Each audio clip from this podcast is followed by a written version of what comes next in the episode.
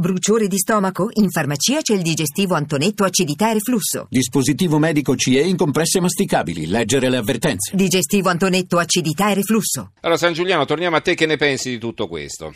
Ma io penso che questi toni siano alquanto esagerati. Mm, voglio ricordare che eh, due giorni fa si diceva che eh, l'ascesa di Trump avrebbe determinato un terremoto nei mercati finanziari, che le borse stavano lì lì per crollare, che ci sarebbe stato un disastro economico. Oggi tu hai letto prima il titolo del Sole 24 Ore, che comunque è un autorevole quotidiano economico, oggi eh, il, diciamo, il, mercato di Wall Street è a un massimo storico, raggiunto, mm-hmm. a un massimo storico, ha raggiunto, mm-hmm. va su uh, alla grande e chi aveva ipotizzato quello scenario apocalittico rispetto al crollo delle borse adesso se avesse onestà intellettuale dovrebbe titolare che Trump spinge all'insù i mercati, fa volare eh, le eh, borse. Eh, lo stesso credo che sia in questo rapporto, anche perché lo si è visto chiaramente nel suo primo discorso, i toni di Trump sono immediatamente cambiati, una settimana fa diceva che voleva far arrestare Hillary Clinton e processarla, invece eh, un minuto dopo eh, nel suo discorso di insediamento, non nel discorso di insediamento, cioè nel discorso di ringraziamento che ha fatto, ha, mm-hmm. ha, reso, ha reso, grazie a Hillary Clinton, ha detto la ringraziamo per il servizio che ha reso alla, uh, alla nazione, quindi mm-hmm. Mh, eh, cioè, Insomma, bisognerà vederla che, all'opera, dai. Ci eh. sono quelli mm. che non sanno perdere, che in questo momento si stanno aggrappando a qualsiasi cosa e stanno avendo, come dire, una reazione scomposta, anche perché una democrazia è, di, è fatta di tanti pesi e contrappesi. La democrazia americana nasce alla fine del Settecento, è una democrazia con tanti anticorpi ben saldi. Io non, non vedo proprio questo pericolo antidemocratico nell'esercizio delle sue funzioni da C'è parte. sempre la possibilità dell'impeachment, ricordiamolo che già eh, è, caduto, è, caduto, sotto le forche caudine eh, Nixon. Un altro, elemento, mm. un altro elemento, Trump ha ringraziato come uno dei suoi più importanti collaboratori Rudolf Giuliani, che probabilmente avrà un ruolo nell'esecutivo. E allora, signori, ricordiamoci chi è Rudolf Giuliani. Rudolf Giuliani è stato il procuratore di Manhattan ed è stato uno stretto collaboratore di Giovanni Falcone, con il quale concretizzò l'operazione della Pizza Connection. Poi è stato il sindaco della tolleranza zero che ha tirato fuori New York dal eh, degrado. Ecco, questi saranno gli uomini dell'amministrazione di Trump. Allora, ehm, adesso lo accennavamo ieri, si moltiplicano le idiozie anche in rete, si parla per esempio della possibile candidatura di Michelle Obama alle presidenziali del 2020, è una brava persona per carità, ma non è che in Germania verrebbe mai in mente di candidare il marito della Merkel o in Italia la moglie di Renzi.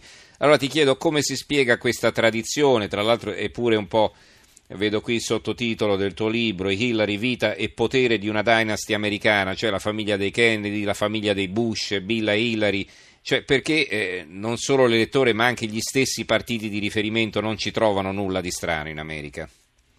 Ma in America si sono create queste dynasty, a parte le più note, quella dei Kennedy, appunto quella eh, perché a parte John Fitzgerald Kennedy e il fratello Bob Kennedy, il padre era stato l'ambasciatore americano in Inghilterra ed era stato poi senatore, poi viceversa. Poi c'è stato Ted, stati... no? Mm. Eh, sì, Ted Kennedy. Poi abbiamo avuto per esempio i Kerry, il padre di Kerry era impegnato in politica, Romney, il padre di Romney era senatore, lui è stato candidato alla Casa Bianca. Ci sono state 5-6 famiglie eh, che si sono passate, eh, si sono passate I Bush, due presidenti, adesso pure un altro Jeb Bush voleva diventare presidente a sua volta in questa tornata, no? aveva concorso esatto, anche lui. Alle... Jeb Bush, ricordiamo, è stato il governatore della Florida, della Florida sì, importante, sì. e lo stesso George W. Bush, prima di diventare presidente, è stato governatore, governatore del, Texas. Texas. del Texas. C'è questa tradizione molto americana. Eh, che però credo che adesso gli americani stiano incominciando a dileggiare, insomma, a non vedere eh, più come un dato opportuno perché è evidente che si tratta di una sorta di nepotismo. Mm-hmm. Senti, eh, volevo concludere con eh, quello che ha detto Cirinowski in, eh, in Russia, insomma, eh, qualche giorno fa, eh, anzi qualche giorno fa, ieri, dopo la notizia dell'elezione di Trump, dice adesso la Clinton potrà finalmente dedicarsi ai suoi nipoti. Ma tu pensi che la carriera di Hillary Clinton è davvero conclusa o avrà ancora un ruolo in politica? Come la vedi? No, io penso che la carriera sia conclusa anche perché c'è un dato anagrafico. Hillary Clinton ha 69 anni, eh, non credo che ci siano più i margini per una ripresa politica eh, avrà un ruolo perché si tornerà all'attività che le ha fatto guadagnare un sacco di soldi, che è stata l'attività di conferenziere. Eh, io nel libro cito alcune inchieste del New York Times, lei in, in, tre anni ha guadagnato una cifra superiore ai 21 milioni di dollari, Ehi. prendeva 250 mila dollari a conferenza eh, quindi credo che tornerà a questa attività, è ovvio che nel fare conferenze lancerà idee, progetti, programmi, quindi avrà dire, una sorta di, eh, dire, di paternità politica, nel senso che eh, esprimerà nozioni di politica, ma mm-hmm. un ruolo fattivo. Anche perché il Partito anche Democratico si deve ristrutturare in qualche modo, quindi avrà bisogno anche di menti come la Clinton. No? Eh, certo. vuole, vuole, recuperare un ruolo, deve partire proprio da volti nuovi, da persone nuove, da idee nuove, da concetti nuovi, deve ricucire il rapporto con diciamo, quello che era una volta il suo elettorato, perché adesso il paradigma si è totalmente ribaltato. Una volta i sindacati operai erano il grande serbatoio di voti. Ricordiamo che eh, John Fitzgerald Kennedy fu eletto per pochissimi voti eh, che gli vennero da Chicago, ci fu poi tutta una polemica, una contestazione su come fossero arrivati questi voti e furono i sindacati determinati nel, de, nella sua, determinanti nella sua elezione. Ecco, quindi il Partito Democratico deve ricominciare da qui, non può certo uh, ripuntare su Hillary mm-hmm. Clinton. Allora, eh, ancora eh, qualche minuto ti chiedo perché abbiamo delle telefonate, magari ti vogliono rivolgere anche una domanda. Allora, Salvatore da Termini Merese, buonasera Salvatore. Sono Salvatore Sansone. Come vedete voi il fatto che i sondaggi non sono stati azzeccati su Trump e che praticamente c'è ormai una larga fascia di popolazione negli Stati Uniti d'America, ma non solo negli USA, soprattutto penso qui in Italia, in Grecia pure, che non è neanche raggiungibile dai da coloro che fanno i sondaggi perché non sono neanche dotati di mezzi telefonici, quindi c'è una grande fascia ormai di popolazione talmente povera che non è neanche contattabile con i nuovi mezzi di comunicazione di massa. Mm-hmm. Beh, questo non è il caso dell'America probabilmente, ma eh, certo che hanno sbagliato i sondaggi, questo è fuori discussione. Ne abbiamo parlato anche ieri lungamente, Salvatore, con altri ospiti. Comunque adesso sentiremo cosa ne pensa eh, San Giuliano. Enrico da Bertinoro in eh, provincia sì, un, dice Sena, un, buonasera, Forlice un po' di Sena. cose. Sì, prego. Eh, io e lei ci siamo sentiti due settimane fa a proposito delle quote rosa e qualcuno aveva detto ci sarà un presidente donna negli Stati Uniti. Io ho detto no, quella sera lì, ho detto perché secondo me mettono Trump. Però c'è una cosa da dire, gli americani sono la culla della democrazia. Perché protestano? Se hanno perso le elezioni devono stare lì buoni buoni, poi fra quattro anni magari possono ritornare su. Mm-hmm. Sì, poi se posso dire altre due cose veloci. Rapidamente, sì. Sì, Prego. rapidamente. Allora, dunque, De Niro fa ridere i polli, sfiderei dice a pugni Trump, e lo sfiderei io De Niro. Poi, se ha vinto eh, Trump, ha vinto perché vuole la pace. Quindi la pace con Putin, con la Corea, con tutte quelle nazioni lì. Le mamme americane, e ho finito, le mamme americane sono stanche di vedersi tornare i loro figli sdraiati dentro una bara.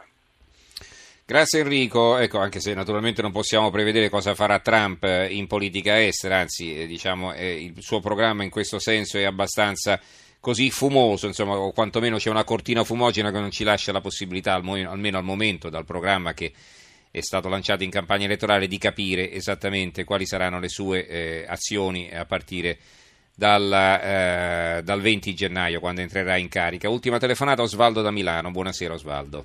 Ah, buonasera dottor Mensurati. Prego. Senta, io volevo dire una piccola cosa. Quando prima mh, si è accennato l'analogia tra Trump e Berlusconi, no? sì. eh, a me è venuta in mente un'altra cosa, visto quello che è successo ultimamente adesso in America, no? le proteste che ci sono state contro Trump.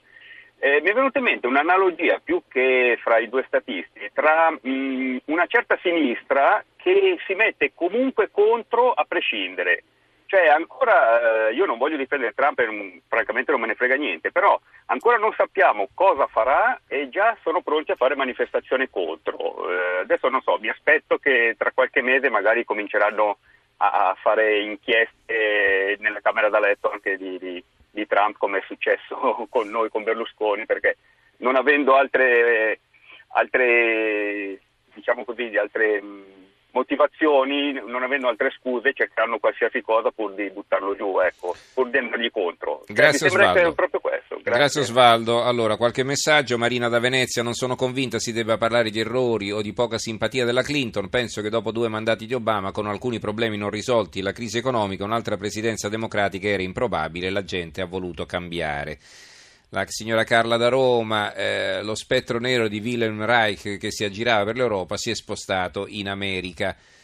Eh, Angelo da Bergamo, anche Renzi non è il mio presidente, ma non vado in giro a rompere i maroni. Vincenzo da Torino, questa sera il TG5 su 30 minuti di TG ne ha dedicati 20 a Donald Trump. Sarebbe questo il giornalismo italiano? Allora, eh, San Giuliano, traiamo le conclusioni, eh, naturalmente ricordando il tuo libro eh, Hillary, vita e potere di una dynasty americana, l'editore è Mondadori. Allora, San Giuliano, prego.